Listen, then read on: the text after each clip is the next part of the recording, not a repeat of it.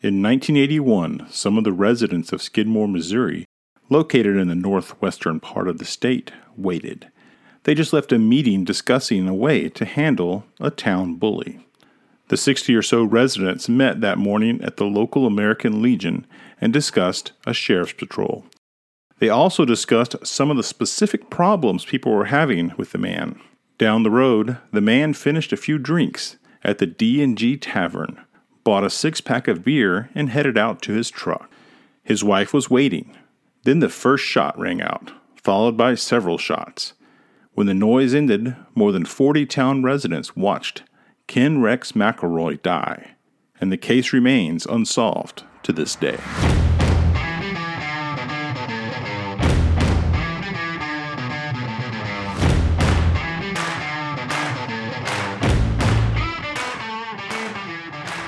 Welcome to Quill and Dagger. It's True Crime Day, and we are discussing the vigilante town of Skidmore, Missouri, and the unsolved murder of Ken McElroy. I'm your host, Jay. Please give us five stars on the platform you are listening on. Every little bit helps. And if you want to help in other ways, go to our Patreon page and donate as you can. Now that's enough business. On to the case. Imagine a man so feared, so hated, and so arrogant that an entire town plotted to kill him because he was never convicted of his crimes. This town exists. It's Skidmore, Missouri, and in the early 80s had a population of about 400. Now, no one deserves to die, and everyone is entitled to due process. But that's all I'm going to say about that. So, who is this man that drove almost 100 people in a plot to kill him? Ken Rex McElroy Born June 1st, 1934, in Overland Park, Kansas, he was the 15th of 16 children to a poor migrant farmer and his wife, Mabel. Farmer's name was Tony. He moved between the Ozarks and Kansas before settling outside of Skidmore. Now, as far as education go, well, let's just say he dropped out of school at the age of 15 after almost completing the eighth grade. So there really wasn't much of an education. He was, uh, well, let's just say he quickly gained a less than stellar reputation. Picked up small time thievery, cattle rustling. Not even sure what rustling a cattle is, but I think it has something to do with taking the cattle. I just don't know where you would take a cow. Can you hawk a cow? Can you, like, go to a pawn shop and get money for a cow? I don't know. But anyway, he would rustle cows. And he would womanize and for the next two decades, his, his crimes would range from stealing grain, gasoline, alcohol, antiques, and livestock, and he avoided conviction 21 times, often after witnesses refused to testify against him. In all, he was indicted 21 times, but escaped conviction each time except for the last time. In 1981, he was convicted of attempted murder in the shooting of the town's 70 year old grocer Ernest Bo Bowenkamp. One of McElroy's children got into an argument with a clerk named Evelyn in a local grocery store owned by the 70 year old Bo and his wife Lois. Allegedly, the young McElroy tried to steal some candy. Well, McElroy began stalking the Bowenkamp family and eventually threatened Bo in the back of his store with a shotgun. The ensuing confrontation resulted in McElroy shooting Bowenkamp in the neck. Bowenkamp survived, and McElroy was arrested and charged with attempted murder. McElroy appealed his conviction and was released on bond. So he was convicted, and he appealed, and the judge said, "Okay, just I know you've been convicted of attempted murder, but we're going to let you go. Just you know, promise you won't do anything bad." Oh my goodness. McElroy, he engaged in an ongoing harassment campaign against Bo and the others who were sympathetic to him including the town's Church of Christ minister. McElroy, armed with an M1 Garand rifle and bayonet, a little excessive, threatened to kill Bowenkamp at the D&G Tavern. Now it's important. The next day, McElroy was shot to death in broad daylight. What you have is a town and some vigilantes. And they did what justice could not do. And they did it in their minds, and they are correct, and they were never cracked. They've never broken. Now, a vigilante is a self-appointed doer of justice. You know, it, it sounds noble, but but your face was their interpretation of justice. I mean, it's an old concept. I mean, everybody knows the story of Robin Hood, you know, take from the steal from the rich to give to the poor, blah blah blah blah. And that was what he thought was unjust. The rich have money, these people are poor, so that's unjust. I'm going to take their wealth and give it to these people.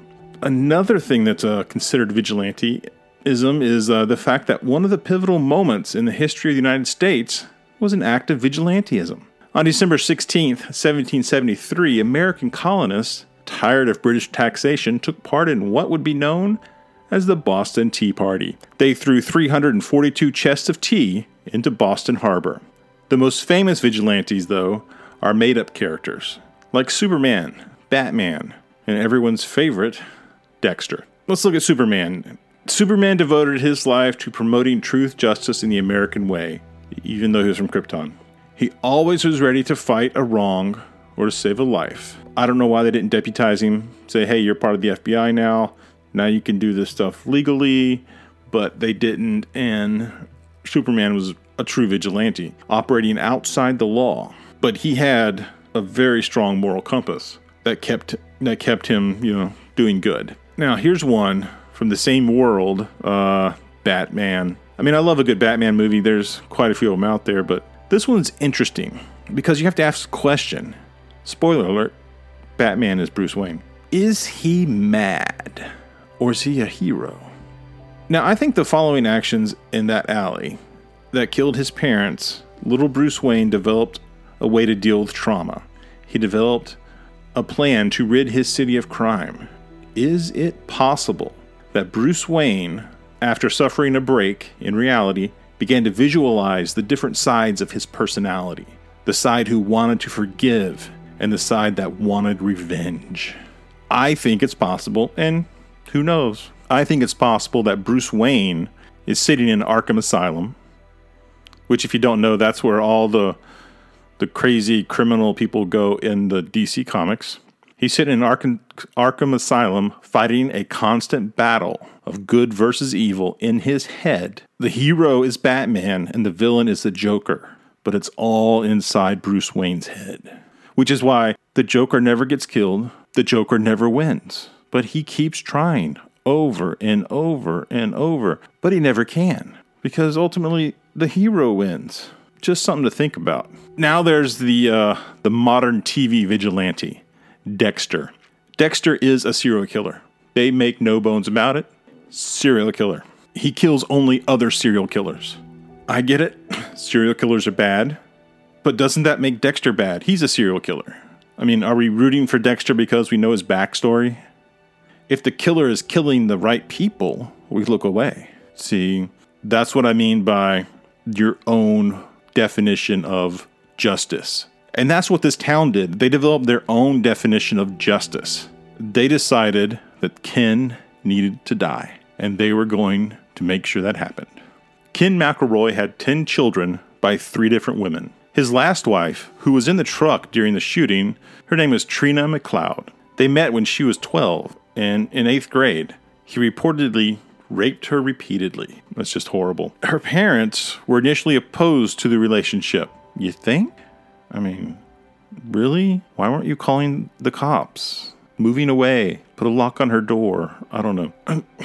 but eventually her parents changed their minds and they became okay with it the relationship. They came up, they were like, okay, we see this is going to happen no matter what we say. So you can date our 12 year old daughter or 14 year old daughter or however old she is at this time, Mr. Man, who's probably in his, what, 30s, in his 40s. That sounds like a good mix.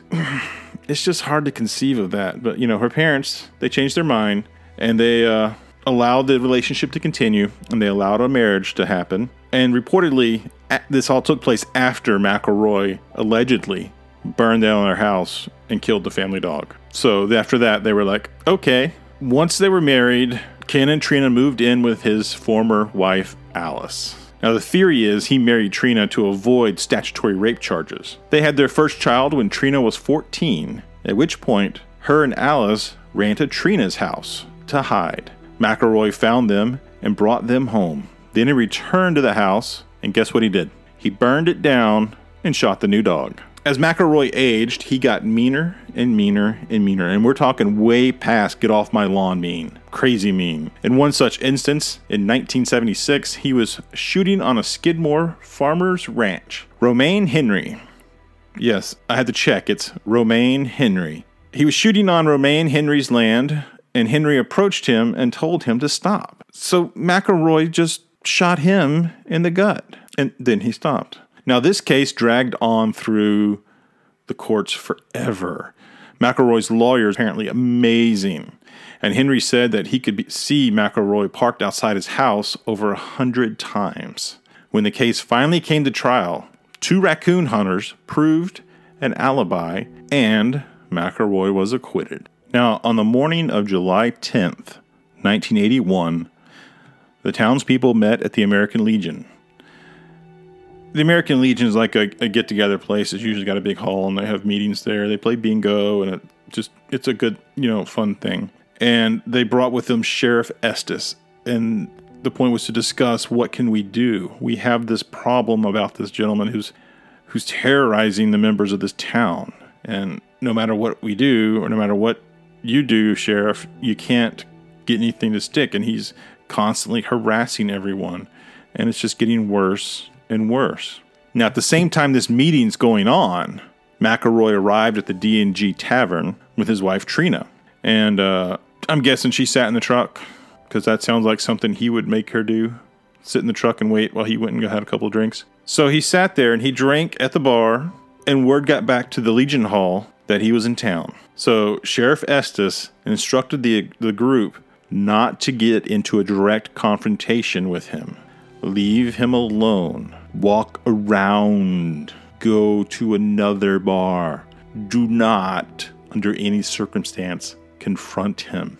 And that they should seriously consider forming a neighborhood watch program. I'm not sure what that would do, but they should consider it. And then the sheriff got in his car and drove out of town. The citizens, well, they decided to go to the tavern in mass, all of them, just a big crowd of people walking down the street, gonna go get a beer at the tavern. The tavern filled up. And yeah, he was there. And a lot of the other people, they just kind of waited outside. About 40 of them just kind of stood out there.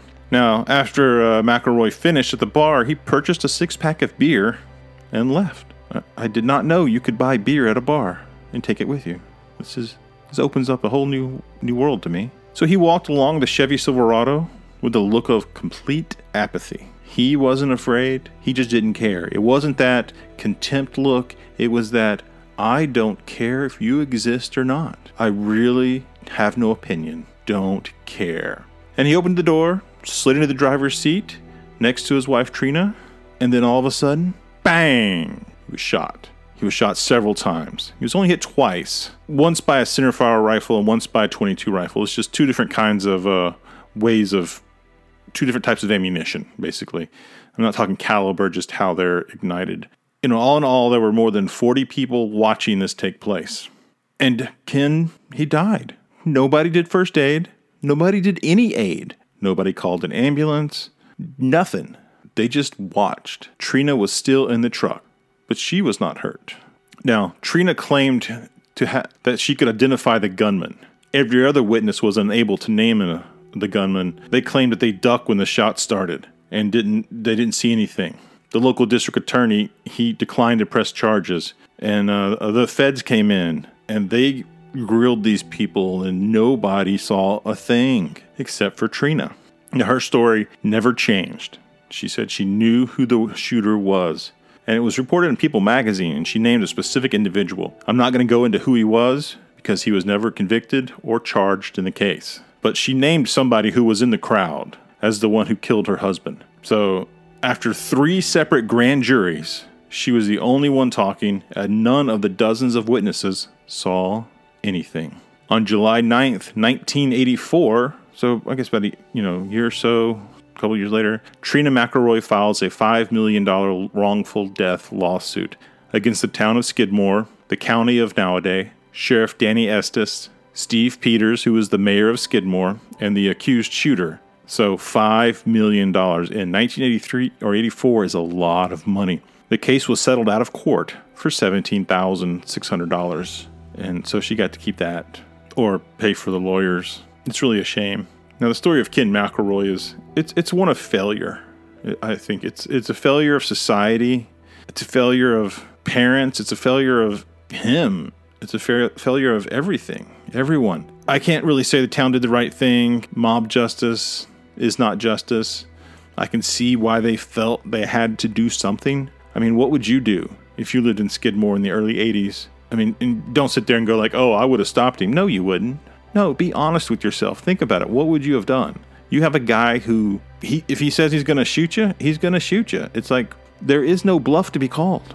He just does it. I don't know what I would do. I would probably as I would love to tell you I would do something wonderful and somehow stop it, but really there's not much you can do. Apparently Ken had a really good lawyer which got him off on a bunch of crimes. They should have let him live.